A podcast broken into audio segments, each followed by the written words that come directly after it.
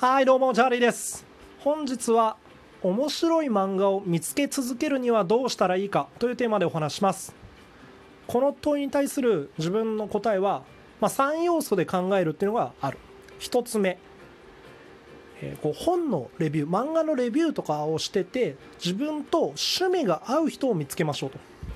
まあ漫画とかだと正直趣味の合う合わないってめちゃくちゃ大きくて全員が全員面白いっていう漫画ってものはこのように存在しないんですね。あの人は面白いって言ってるけど自分にとっては合わないなんてことはもう日常茶飯事なわけです。自分も漫画のブログもやってるしこうラジオもやってるんだけどこいつがおすすめしてる漫画マジでおもろくないって思ってる人もしかしたらいるかもしれないんですよ。まあ、それはしょうがなくて合う合わないの問題なのでだからこそ自分と趣味の合うアウトプットしてる人を見つけましょう、まあ、ラジオでもいいしツイッターでもいいしブログでもいいし、えー見つけると、まあ、その人が新しく見つけてくれてきたものを一回読んでみると。そうするとまあその趣味が合ってるんであれば結構ねヒットが高いんですよ。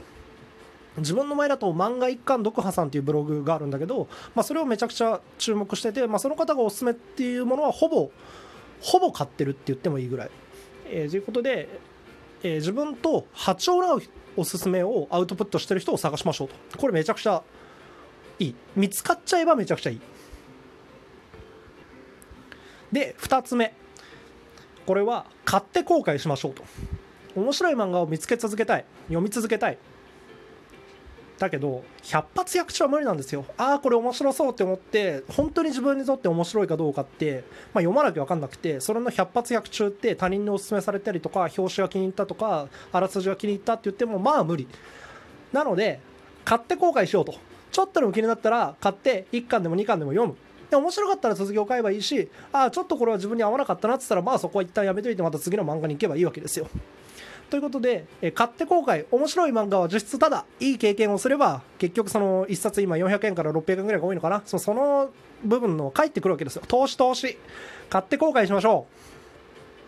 う。で最後はよく結構漫画を読んでる人向け。自分が好きなジャンルとか何が自分にとってハマりやすいのかみたいなのを把握しておくとやっぱりそれも探しやすさのヒントになるよねと。自分はジャンルだと医療とグルメっていうのが基本的に外れが自分にとって少ないな。